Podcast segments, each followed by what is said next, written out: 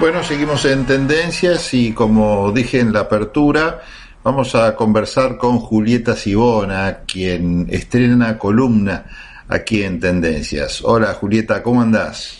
Hola Pablo, ¿cómo estás? Bueno, muchas gracias por la presentación y por el espacio. Estoy muy contenta de compartir con todos ustedes algunas recomendaciones de cositas como para ver eh, en casa, en plataformas, pero también en el cine o en el teatro o en la calle eh, o escuchar buena música o lo que sea. Y esta vez porque como es la primera vez que estoy acá en Tendencias, les traje eh, tres propuestas, tres propuestas distintas. Una tiene que ver justamente con una película que se está proyectando en salas, que hay que apurarse para verla si la quieren ver en el cine, porque probablemente esté poco tiempo, pero vale la pena. La otra es una película que se estrenó hace muy poquito en plataformas.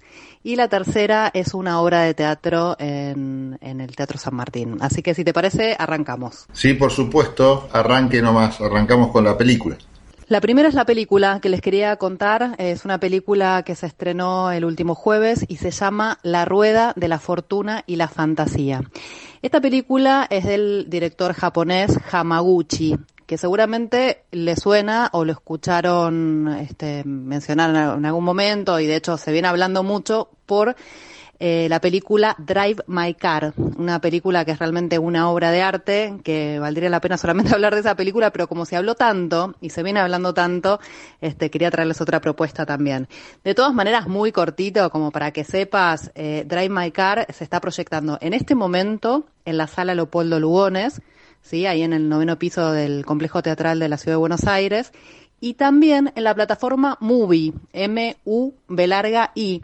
Ahí también este, la pueden ver, Movie, esta película que participó, que incluso dentro de los Oscars estaba nominada como mejor película, ¿sí? La película japonesa y finalmente ganó como mejor película extranjera, ¿sí? Drive My Car, una, una obra de arte que, que les recomiendo realmente verla y verla en el cine, sobre todo por la duración, porque es una película que dura como tres horas, una propuesta muy inmersiva, realmente como para meterse dentro de, de, ese universo. Es una película muy poética, muy linda, que mezcla distintas artes. Eh, hay una, una, la preparación de una obra de teatro de Chekhov, el tema de la música y el tema del universo de Murakami. Drive My Car está basada en algunos textos de, este autor japonés eh, y que tiene mucho en contacto. Y si te gusta este autor y, entras rápidamente en ese universo, en esos personajes que vienen con, con estos pasados tan particulares, enfrentarse a, nuevos, a nuevos caminos y nuevas situaciones, el tema del arte, cómo aparece representado, realmente te la recomiendo. Drive My Car tanto en el cine o en plataforma. Y bueno, y a propósito justamente de este boom de Hamaguchi, este director japonés, se estrenó en cine, lo cual es una rareza realmente, y dentro de las salas comerciales, esta película que se llama La Rueda de la Fortuna y la Fantasía. ¿De qué se trata esta película? En realidad son como tres mediometrajes, diría yo, eh, porque no llega a ser una película coral, sino que es episódica, son tres episodios distintos, Ojo, una aclaración. Es una película que tiene muchos diálogos, ¿sí? Y quizás el fuerte justamente es en, en, retratar esa química particular que se van a ir dando a los personajes, que son personajes femeninos, este, las protagonistas especialmente.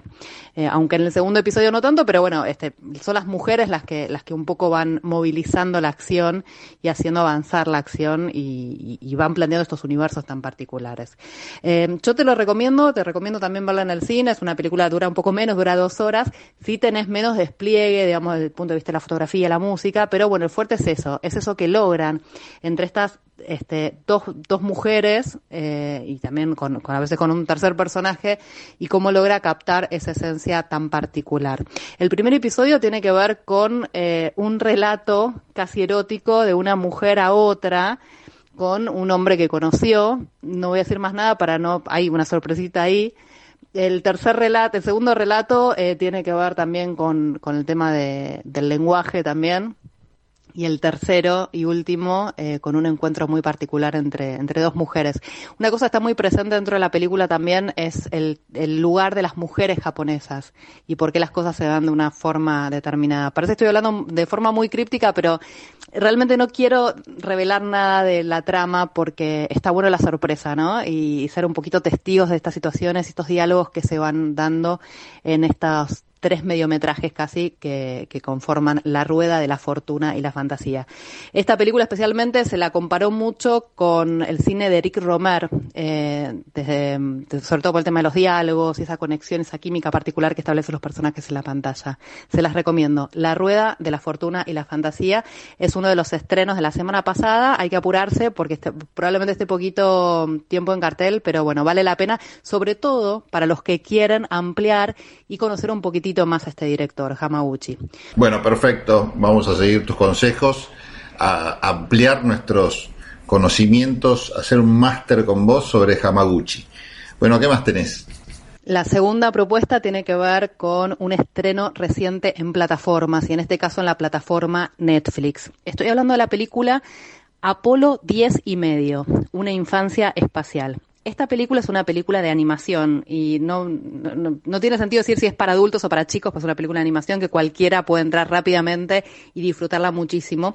El guion y la dirección es de Richard Linklater, este director que fue el responsable de películas este, inolvidables como el caso, por ejemplo, de la trilogía Antes del amanecer, antes del atardecer y antes de medianoche, de la maravillosa obra maestra que es Boyhood, Momentos de una vida, de Escuela de Rock y bueno, y otras tantas películas más.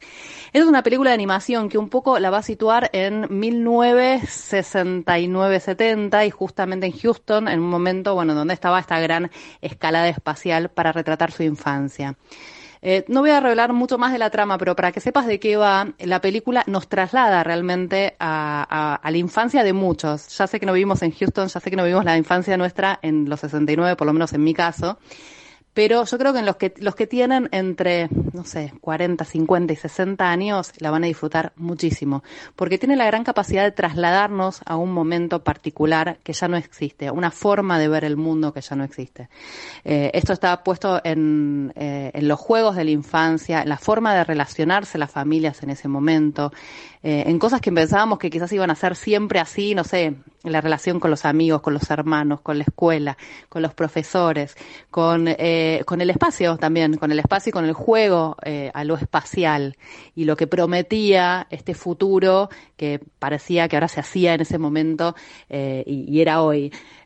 así que realmente se las recomiendo. Es una película muy linda, sobre todo como para ver, por ejemplo, o sea, la noche querés desconectarte un poco de, de, todo lo que pasó durante el día, irte a dormir con una sonrisa, bueno, es la película ideal. Una película que justamente tiene una visión de inocencia y de jugar con el tiempo, cosa que siempre hace este director, así lo hizo, por ejemplo, en, bueno, en Boyhood, en donde filmaba estos, estos actores a medida que pasaba el tiempo y esos actores iban interpretando a esos personajes a medida que pasaba el tiempo también. El tema del tiempo, bueno, en antes del amanecer, antes de medianoche, eh, y antes del atardecer, bueno, esta trilogía, siempre está muy presente. Y en este caso lo va a hacer a través de la animación y a través de una visión sobre la infancia, un sentimiento sobre la infancia, que nos hace, yo creo que conectar totalmente como buena obra de arte podemos no tener nada que ver con la infancia de Richard Linklater porque tiene mucho de autobiográfico, no podemos no tener nada que ver con eh, la carrera espacial en sí, pero hay algo que nos toca una fibra que yo creo que todos en algún punto nos vamos a sentir identificados y la vamos a disfrutar.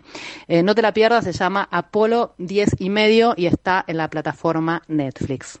Perfecto, Julieta. Bueno, yo estoy tomando nota de todas las recomendaciones, espero que la gente haga lo mismo, de todas formas puede escucharnos nuevamente en nuestras propias redes sociales, tanto las tuyas como las del programa. Así que bueno, esto queda registrado y grabado. ¿Qué más nos podés contar? Bueno, por último y para terminar, el tema de teatro, muy rapidito, pero por lo menos quería hacer esta referencia. Todavía estamos con los ribetes del 2 de abril. Eh, es una obra de la cual se vio mucho, se habló mucho y es Campo Minado, de Lola Arias. Pero quería traerla y recordarla porque hay mucha gente que no la vio, no sabe que quizás se está poniendo de nuevo, se la perdió en algún momento y quiere aprovechar para verla. Yo realmente recomiendo esta experiencia, digamos, porque va más allá de lo teatral, esta experiencia que propone eh, Lola Arias en un primer momento a través del, tema del biodrama, ¿no? Esta obra está interpretada por excombatientes ingleses y excombatientes argentinos, se van a interpretar a ellos mismos, van a hablar de ellos mismos, pero también van a interpretar a los otros y como otros. Realmente es una obra increíble, increíble. Bueno, este grupo de argentinos también tienen una banda justamente de homenaje a los Beatles. Pasan muchísimas cosas en esta obra que yo se las recomiendo. Con respecto al tema Malvinas, yo tengo dos obras preferidas. Una es Campo Minado, sin ninguna duda, y la otra es Islas de la Memoria, historias de guerra en la posguerra. Esta tuvo su, su función, no su proyección, su función en Tecnópolis, justamente el sábado al mediodía. Voy a estar atenta para cuando se ponga de nuevo para recordárselos esta obra de Julio Cardoso con un gran elenco eh, que bueno, este, son, son como, me parece que son como las, las mejores obras sobre Malvinas, probablemente me estoy olvidando algunas y muchas no las vi, por supuesto, pero las quería traer y, y contarte que bueno, que si no la viste, anda a verla.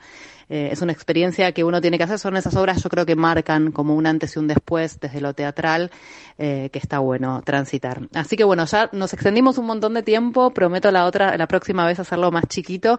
Tenemos muchas novedades en plataformas. Comenzó abril y todas las plataformas están estrenando películas muy buenas. Están peleando ahí por los suscriptores eh, y está bueno porque están, están subiendo la vara, por lo menos a abril parece que viene muy completito. También se viene el Bafisi, así que si te parece Pablo, la seguimos la semana que viene. Te mando un beso grande. Un beso para vos, Julieta. Gracias por haber estado con nosotros en Tendencias en esta, tu primera aparición, que no será, por supuesto, la última, así que nos reencontramos la próxima. Julieta Sibona pasó por Tendencias.